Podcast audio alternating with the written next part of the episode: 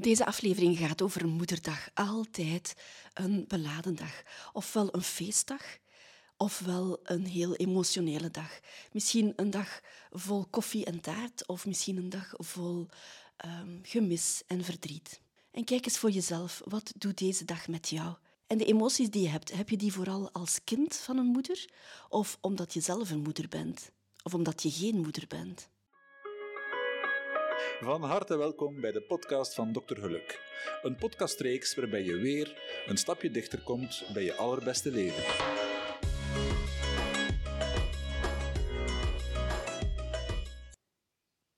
Ik was onlangs in Mexico en in Mexico is het Moederdag op 10 mei. Dat is een vaste dag. Of die nu in de week valt of op zondag, dat is een hele grote feestdag waar allerlei festivals plaatsvinden op scholen, waar moeders naar optredens komen kijken, waar s'avonds samengekomen wordt met families om te eten en waar moeders heel uitgesproken in de bloemetjes gezet worden. Anderzijds is Vaderdag gewoon de tweede zondag van juni, zoals bij ons.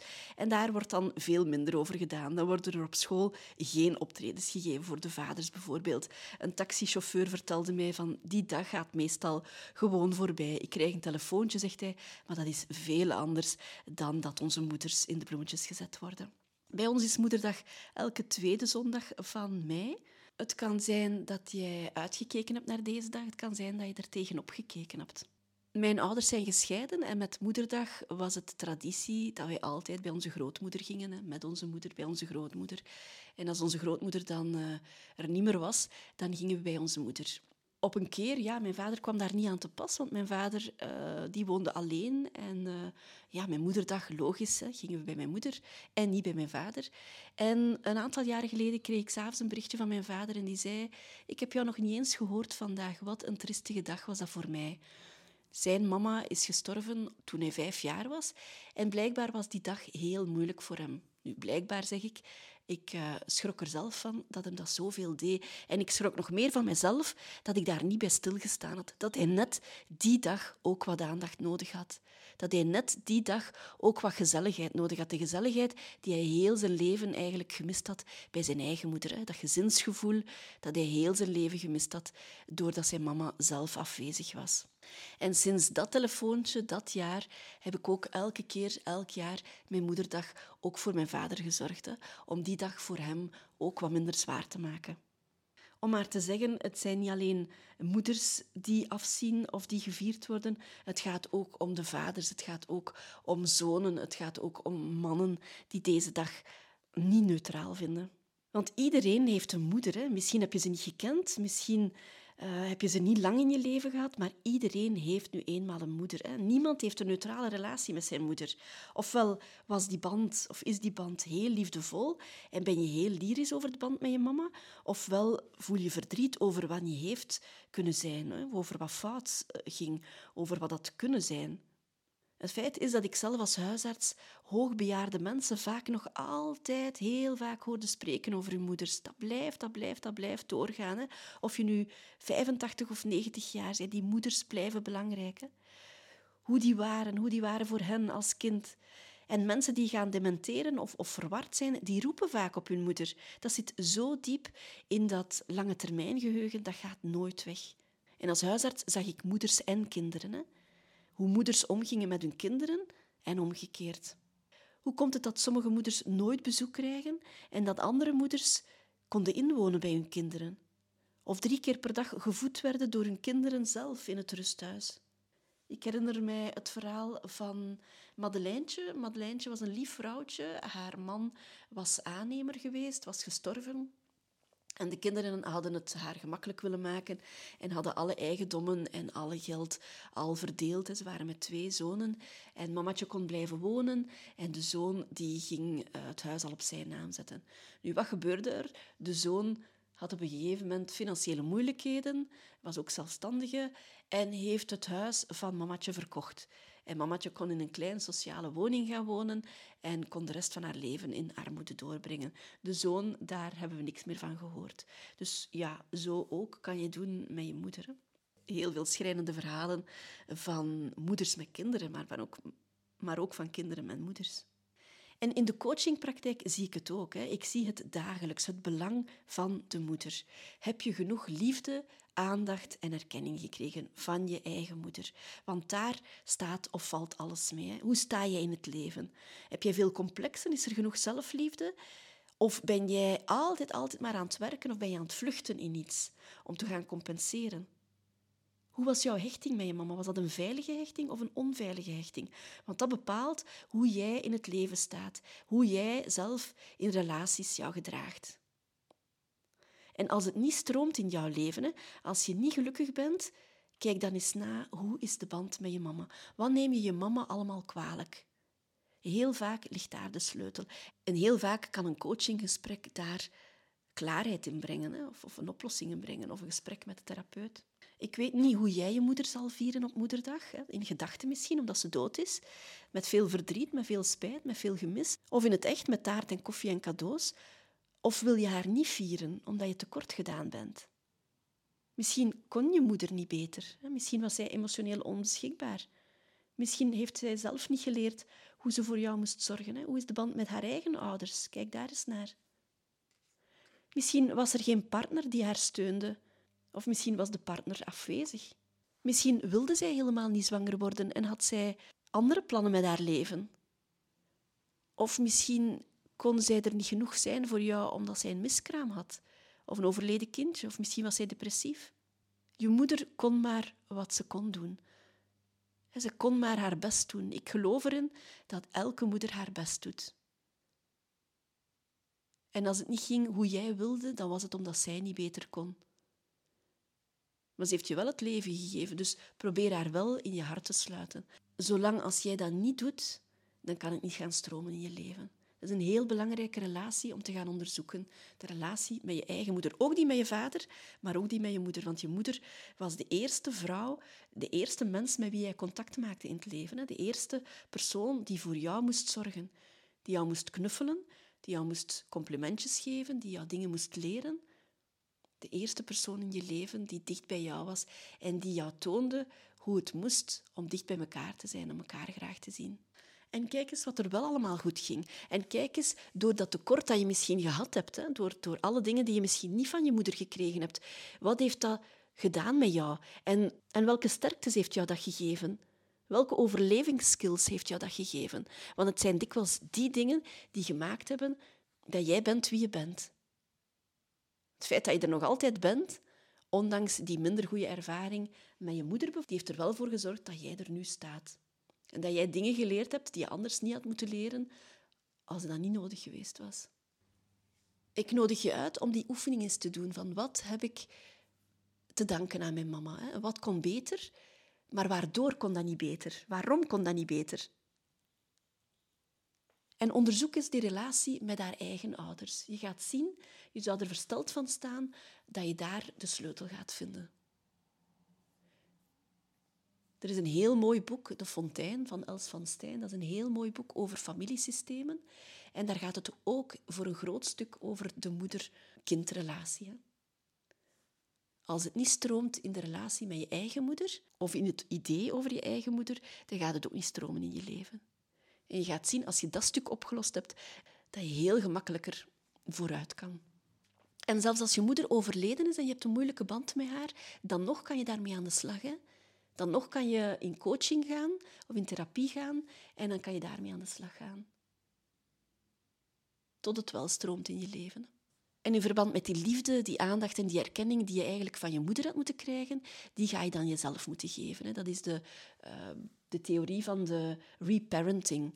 Daar is veel om te doen nu, dat je eigenlijk de ouder wordt van je eigen innerlijke kindje dat in jou zit. Hè. Dat kleine kindje dat nog altijd smacht naar die liefde, naar die erkenning, naar die aandacht. In plaats van daar een heel leven op zoek naar te gaan en te gaan compenseren met andere dingen of met verslavingen, kan je daar zelf mee aan de slag gaan. En kan jij eigenlijk de ouder worden, de ideale ouder voor je eigen kindje dat ook in jou nog zit. Hè. Dat kleine jongetje of dat kleine meisje dat nog altijd in jou zit. Wil je daar meer mee doen, dan nodig ik je uit om een afspraak bij mij te maken en dan gaan we daarmee aan de slag. Als je een vrouw bent, dan is deze dag misschien nog specialer voor jou. misschien is het jouw lievelingsdag, heb je er al een heel jaar naar uitgekeken om vandaag gevierd te worden door je grote kroost, door je partner die voor jou een bloemen gaat, die koffiekoeken meebrengt, je kinderen die iets geknutseld hebben en die in harmonie de hele dag samen met jou doorbrengen. Dat is de ideale situatie. Maar misschien loopt het helemaal anders. Misschien is deze dag vandaag nog confronterender dan anders. Misschien had jij dat groot gezin wel gewild. Of had jij tenminste één kind gewild en is dat er niet? En heb je vandaag nog meer, nog meer dan anders dat gemis? Misschien heb je kinderen, maar is er een kind dat er niet meer is? Misschien had je miskraam en ben je vandaag meer aan dat miskraam aan het denken dan aan de kinderen die er wel zijn. Of misschien is het jou nooit gelukt om kinderen te hebben en is deze dag vandaag nog veel erger dan andere dagen, omdat je weet hoe het had kunnen zijn als je andere moeders ziet die vandaag gevierd worden. Zelf heb ik dit de vreselijkste dag gevonden gedurende jaren. Ik heb acht jaar uh, gewacht uh, voor Johanna er kon zijn.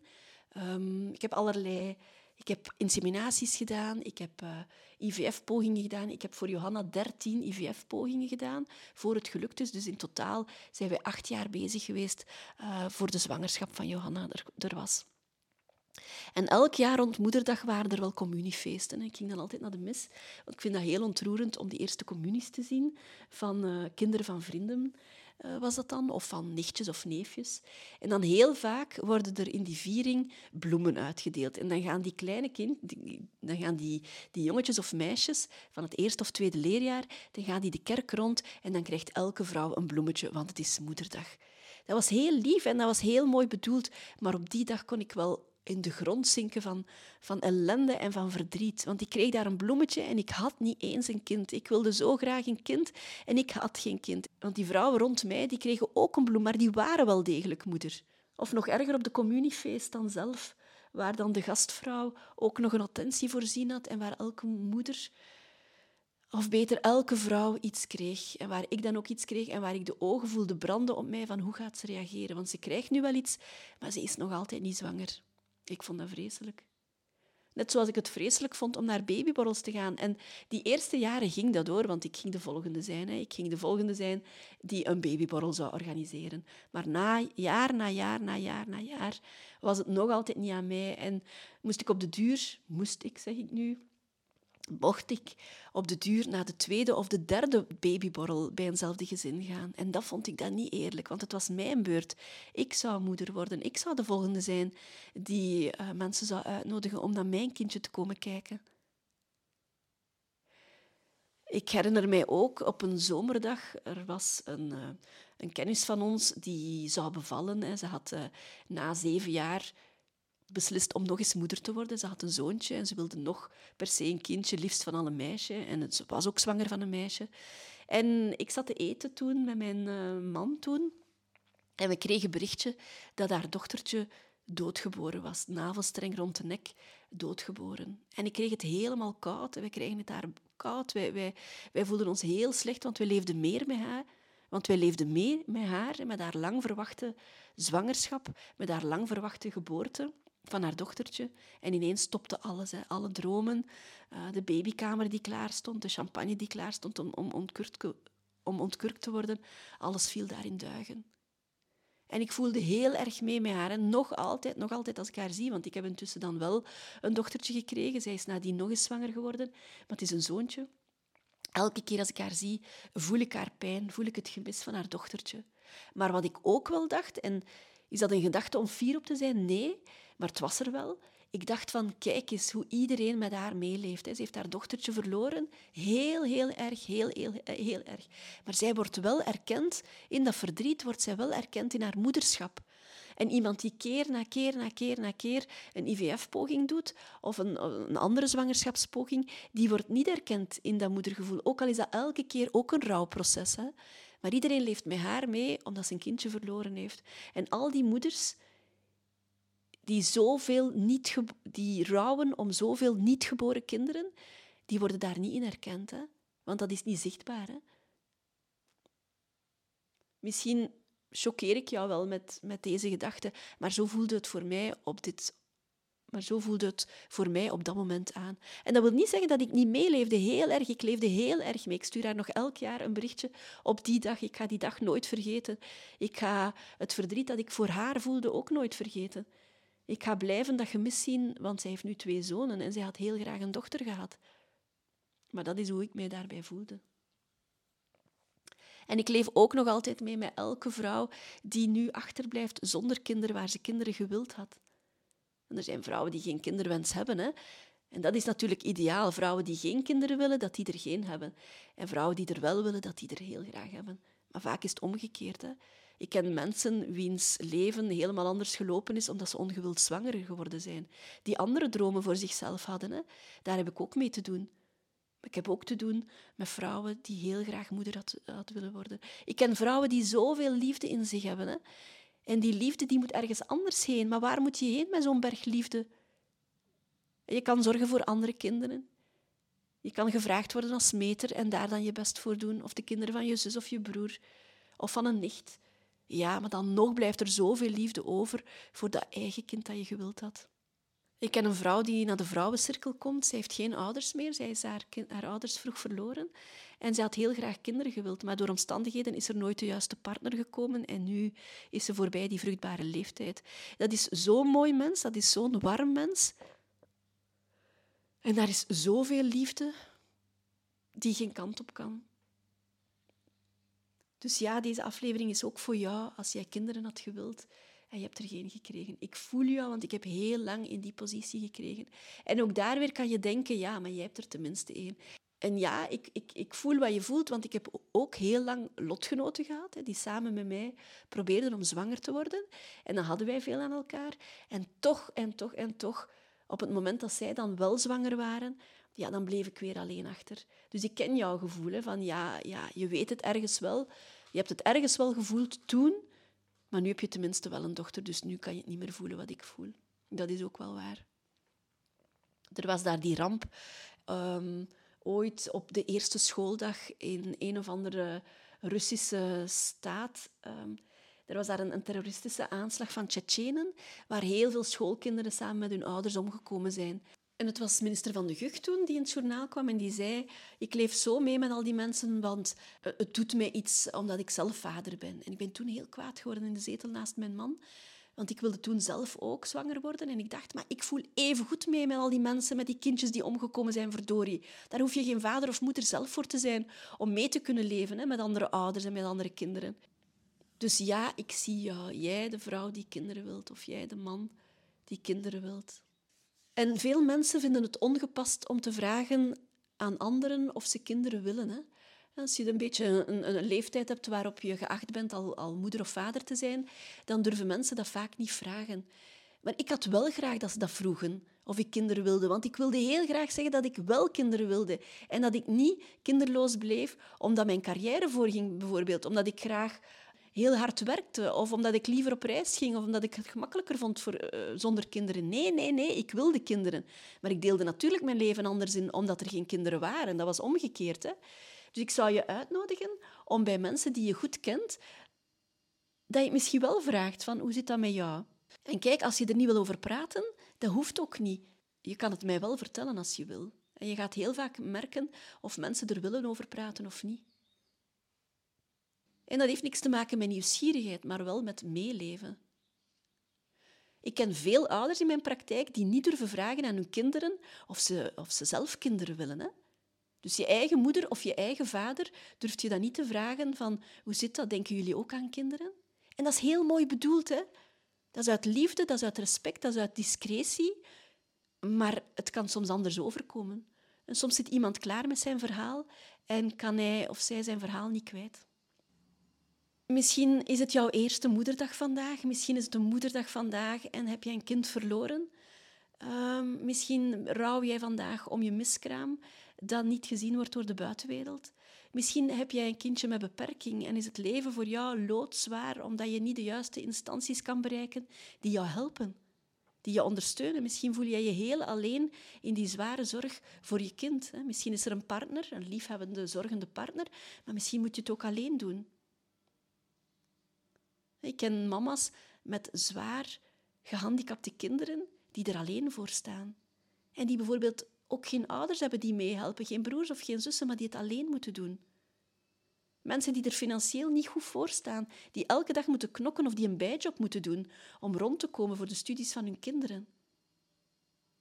Hoe kunnen die emotioneel beschikbaar zijn voor hun kinderen als ze doodmoe die twee jobs moeten combineren en daarbij nog het huishouden moeten doen? En waarschijnlijk gaan die kinderen later zeggen: Mama, je was er nooit, je lachte nooit, je deed met ons nooit leuke dingen. Maar die mama is zich misschien kapot aan het werken om te kunnen overleven financieel. En er gaan altijd dingen zijn die de kinderen ons later kwalijk nemen. Hè? Ofwel zijn we te streng, ofwel lieten we ze juist te vrij, ofwel waren we te bezorgd, te overbeschermend, ofwel hadden we geen interesse in hen. Je weet niet hoe het zal overkomen bij de kinderen, hè? wat zij er later zullen van zeggen. Misschien gaf jij het voorbeeld om een vrije vrouw te zijn en ging je heel vaak alleen weg. Zoals in mijn geval bijvoorbeeld. Maar misschien neemt mijn dochter mij dat later kwalijk. Dat ik vaak alleen wegging, of met vriendinnen wegging, of op reis ging alleen. Misschien zegt zij later, je had er meer moeten zijn voor mij. En anderzijds zijn er moeders die heel beschermend zijn, die altijd, altijd thuis zijn en met een vergrootglas op hun kinderen zitten. En gaan die kinderen later zeggen van, je liet mij nooit vrij, je had geen vertrouwen in mij. Je had geen eigen leven. Je was een sloor, je was een, een, een slaaf van ons. Je had zelf je, jezelf moeten ontplooien. Ik vind het jammer voor jou. Ik had liever gehad dat jij een gelukkige vrouw was in plaats van alleen maar, alleen maar voor ons te zorgen. Dus je hebt daar al die extremen in en wij weten niet, we doen maar ons best. Hè. Misschien zit jij ook vol twijfels over je moederschap. En twijfel is niet slecht. Hè? Twijfel wil zeggen dat je jezelf onderzoekt, dat je je bewust bent van je moederrol en dat je probeert om het nog beter te doen. Kijk ook eens bij jezelf wat je wel allemaal goed doet. En kijk vooral wat jouw intentie is met je kinderen. Als jouw intentie is van ik wil een goede mama zijn, dan kan er al niet veel fout gaan. Hè? Maar misschien is het inderdaad wel nodig om die gsm wat vaker aan de kant te leggen. Misschien is het echt wel nodig om wat meer aandacht aan je kind te geven. Hè? Bewuste aandacht, helemaal in het moment zijn met je kind zonder aan andere dingen te, denken, zonder aan je eigen zorgen te denken of aan je eigen behoeftes te denken, maar er te zijn voor je kind, in de ruimte en met je volle aandacht. Geef je genoeg complimenten aan je kind? Mag je kind er zijn? Of wil jij je kind anders hebben? Laat jij voelen dat je niet blij bent met je kind, dat je kind nog beter zijn best moet doen, nog meer zich moet kleden volgens jouw kledingadviezen, nog meer zijn eigenheid moet onderdrukken omdat jij ergens schuld of schaamte over voelt. Mag je kind er zijn, met alle talenten en beperkingen die het heeft? Laat je genoeg zien dat je kind graag ziet. Je weet, ik heb een podcast over die vijf liefdestalen. Je kan die vijf liefdestalen ook bij je kind toepassen. Maak je genoeg tijd, help je genoeg. Laat je fysiek genoeg zien dat je kind graag ziet. Knuffel je, kus je. Geef je soms iets aan je kind, een attentie, iets zelfgemaakt. Dat kan het lievelingseten zijn van je kind. Dat kan ook een cadeautje zijn of iets dat je onderweg gevonden hebt. En dat kan een mooie steen zijn, dat kan een mooie bloem zijn. Het hoeft daarom geen duur cadeau te zijn, maar geef je soms een attentie aan je kind. En help je. Ben je er als je kind je nodig heeft. Dus die vijf liefdestalen kan je ook bij je, bij je kind toepassen. Dus bewustzijn, daar begint alles mee. Welke rol neem jij op als moeder? En voel je ook niet schuldig als het soms wat minder gaat. Hè? Maar probeer dat ook te benoemen. En probeer ook andere mensen daarbij in te schakelen. Als jij het niet kan, of als jij tijdelijk niet kan, vraag aan andere vrouwen om het over te nemen. Misschien heb je wel een zus die wil bijspringen. Misschien heb je wel een mama die er voor jou wil zijn en die jouw moederrol eventjes wil overnemen. Of een lieve buurvrouw. Of een mama aan de schoolpoort die je kan aanspreken. Als vrouwen zouden wij veel meer beroep moeten doen op elkaar. Ik heb nooit begrepen waarom er niet echt een netwerk kan ontstaan van, uh, van moeders bijvoorbeeld die zeggen van weet je, vandaag kook ik heel veel. Je kan bij mij een uh, schotel komen afhalen en ik zal dan in ruil daarvoor uh, overmorgen je kind afhalen van school en ik zal zorgen dat ik dat ik er ben, zodat jij langer kan verder werken. We zouden daar toch veel meer moeten mee doen met dat sisterhood elkaar helpen, zorgen dat we er niet alleen voor staan. Vroeger was het allemaal veel groter dan netwerk. In een dorp waar iedereen iedereen kende, waar de grootmoeders inwoonden, dikwijls bij de dochters en de, en de kleinkinderen. Ja, dat, dat verliep allemaal veel makkelijker. Er was altijd iemand om aardappelen te schillen, er was altijd opvang. Het kind was nooit een sleutelkind. Het kwam thuis en er was altijd iemand die luisterde naar de verhalen. Dus wees je ervan bewust welke rol jij opneemt. Wees, wees je ervan bewust dat je je best doet. En praat er ook over. Als je iets fout gedaan hebt, praat dat ook uit met je kind. Hè. Van, dit ging niet zo goed. Hier ben ik in de fout gegaan. Dit was niet zo lief van mij. Dit was niet zo attent van mij. Ik neem mijn woorden terug. Of ik verontschuldig mij hier of hiervoor. Of ik wil het graag goed maken. En geef die knuffel, geef die kus. Leg dat briefje voor je kind. Stop dat briefje bij die brooddoos. Laat zien dat je trots bent. Hè. Heel veel mensen in coaching zeggen mij dat ze nooit van hun ouders gehoord hebben dat ze trots op hen waren. Dat dat nooit uitgesproken is. Ja, ik denk dat wel dat ze trots op mij zijn, maar ze hebben dat nooit gezegd. Of ik denk dat ze trotser zijn op mijn broer of mijn zus. Is dat zo? Waarschijnlijk niet. En toch wordt dat zo aangevoeld en toch heeft dat zo een belang in de rest van het leven van dat kind. De kind gaat misschien nog harder zijn best doen, gaat misschien nog harder werken, gaat misschien nog meer sparen voor die grotere auto, omdat dat een bewijs is dat zij of, zij of hij het goed gedaan heeft in het leven. Zo ken ik er ook. Maar ook daar zie als ouder waar je wel goed in bent. Hè. Schrijf ook eens op voor jezelf wat je wel goed vindt van jezelf. En kijk eens waar het beter kan. Hè. Maar schrijf ook eens op wat jij van jezelf wel goed vindt in jouw ouderschap, in jouw moederschap. En als je daarmee worstelt, ook daarvoor kan je bij een therapeut of bij een coach terecht. Hè? Wat kan er beter? Waar kan ik mijn valkuilen vermijden? Hoe kan ik die liefdestalen gemakkelijker gaan toepassen? Hoe kan ik die relatie met mijn partner verbeteren, waardoor ik beter in mijn rol als moeder ga staan? Hoe kan ik de rol met mijn eigen moeder verbeteren, waardoor ik zelf een betere moeder kan zijn?